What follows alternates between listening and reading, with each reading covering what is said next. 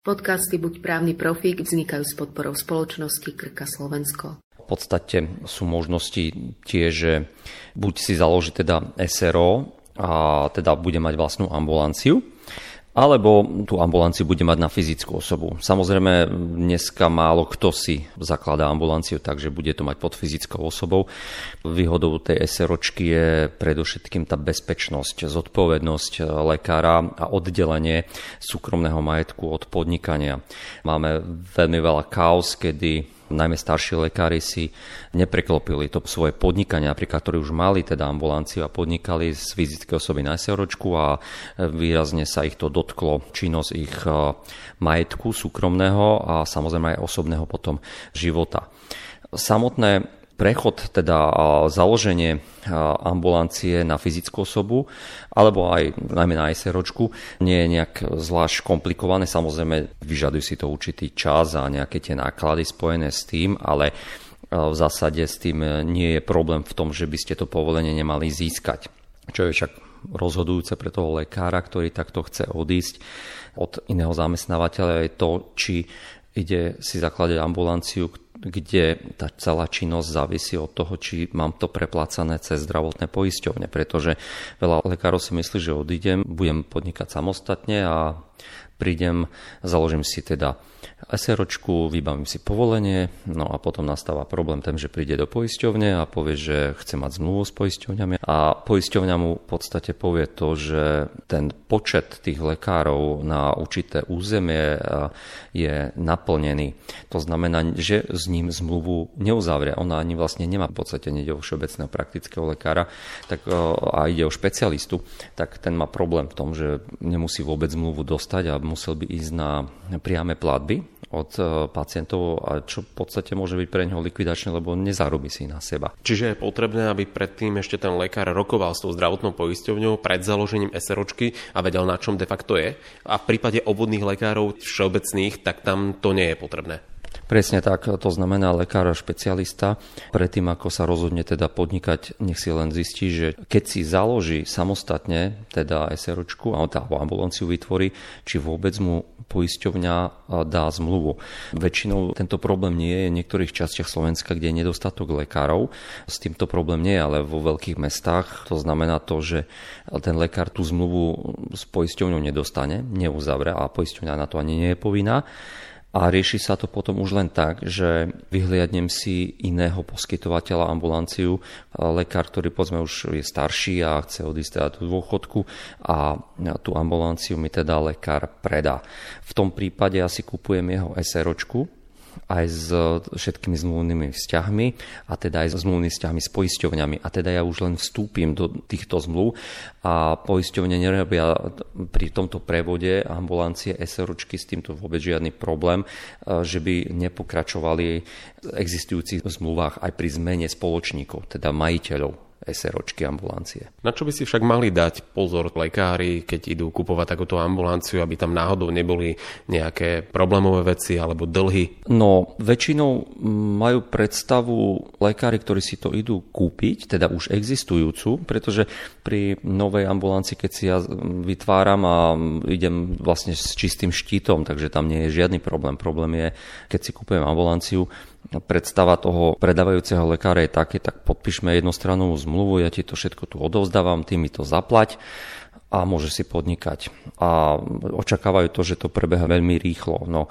a tu upozorňujem na to, že ja si vždy kupujem SROčku s nejakou históriou, ktorú ja nie vždy ani po právnom audite neviem to celkom vždy zistiť, čo všetko táto SROčka má za sebou a čo sa môže ešte objaviť. Preto odporúčame, aby v zmluvách boli riešené tieto situácie, keď spätne sa niečo objaví.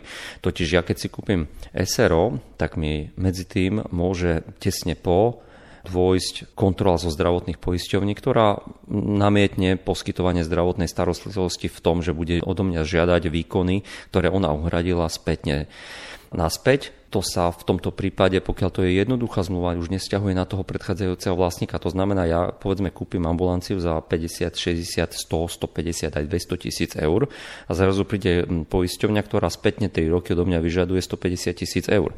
A to ja, keď nebudem mať zmluve nejakým spôsobom zabezpečené, tak e, som prišiel zase o 150 tisíc eur. Tu sa dostávame k tomu, že je potrebné, aby tá zmluva kupno-predajná, myslím, že takáto je, bola kvalitne pripravená a s tým vy ako advokátska kancelária viete asi tým klientom pomôcť. Áno, je to zmluva o prevode obchodného podielu, tak v podstate kúpna zmluva, kde je dôležité to, aby sa zakotvili práve tieto skutočnosti, že ak dôjde tejto situácie, že ja ti zaplatím za ambulanciu 50 tisíc, 60 tisíc, ale nesmie sa stať, alebo čokoľvek príde po tomto prevode, ktoré súvislí práve s činnosťou tej ambulancie ešte pred prevodom, príde poisťovňa, alebo bola tam nejaká požička, alebo príde pacient, ktorý sa stiažuje a podá voči mne žalobu o nemajetkovú újmu, pretože mojou, povedzme, že činnosťou tejto SROčky došlo k umrtiu pacienta, tak to môžu byť vysoké palky a na to treba vlastne upozorniť, že všetky tieto náklady, ktoré sú spätné,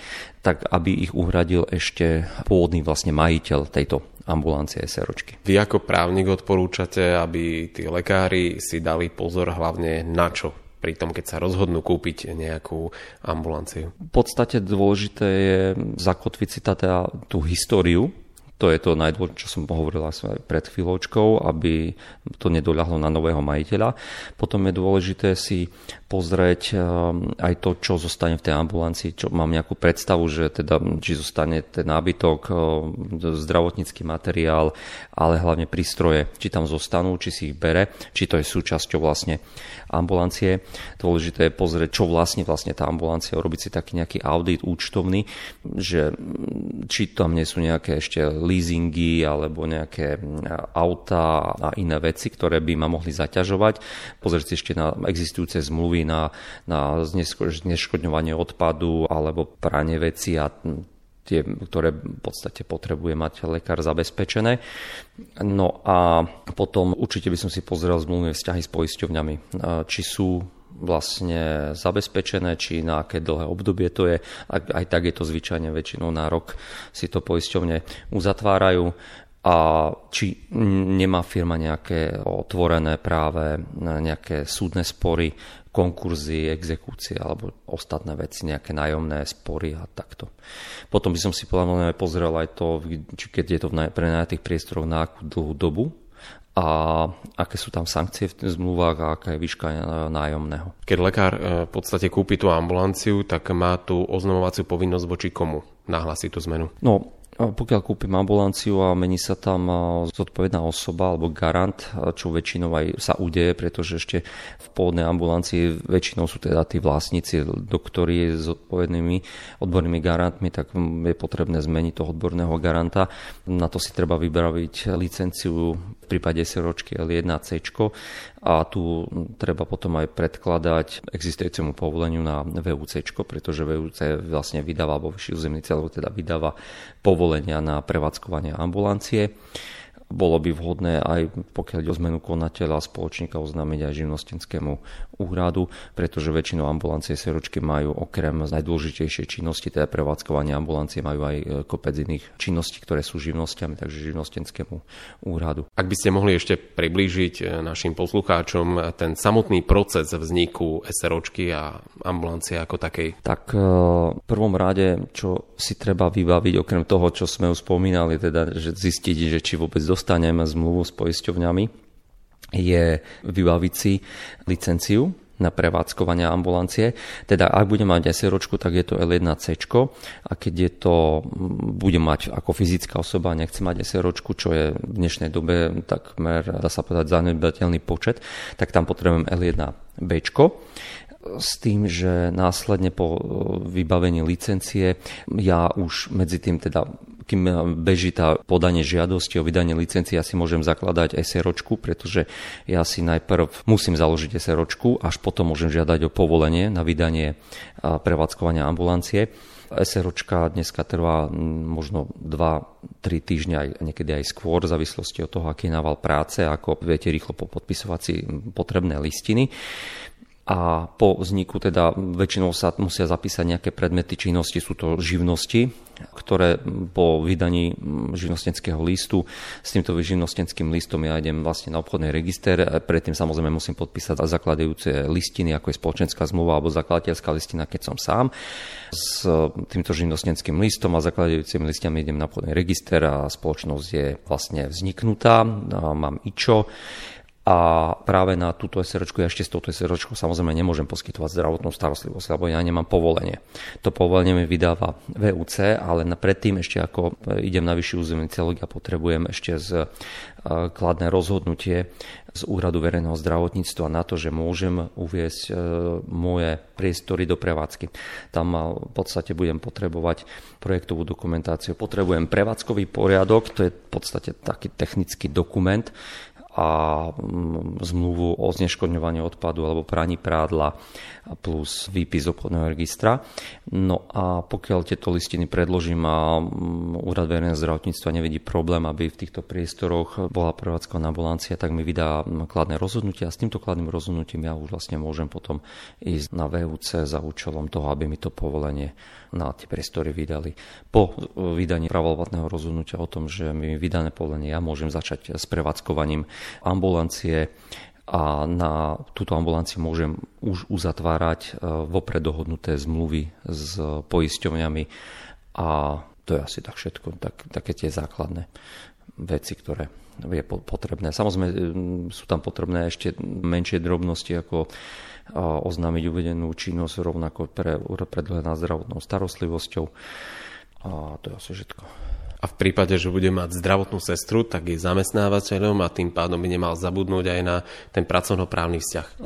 Ja ako samozrejme ambulantný lekár potrebujem mať zamestnanú aj práve zdravotnú sestru, teda zdravotníckého pracovníka podľa typu podľa toho, akú, akú ambulanciu vlastne prevádzkujem, ktorá má byť práve v zamestnanickom pomere, takže samozrejme musím si splniť ešte aj podmienky vo vzťahu k sociálnej poisťovni, zdravotnej poisťovni, lebo som sa stal vlastne už aj zamestnávateľom.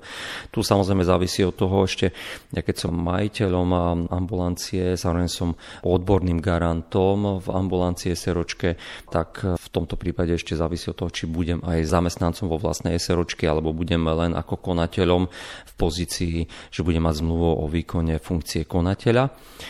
A samozrejme, pokiaľ ide o zdravotníckého pracovníka, alebo teda tú zdravotnú sestru, tu musím zamestnávať v normálne pracovnom právnom pomere. Podcasty Buď právny profík vznikajú s podporou spoločnosti Krka Slovensko.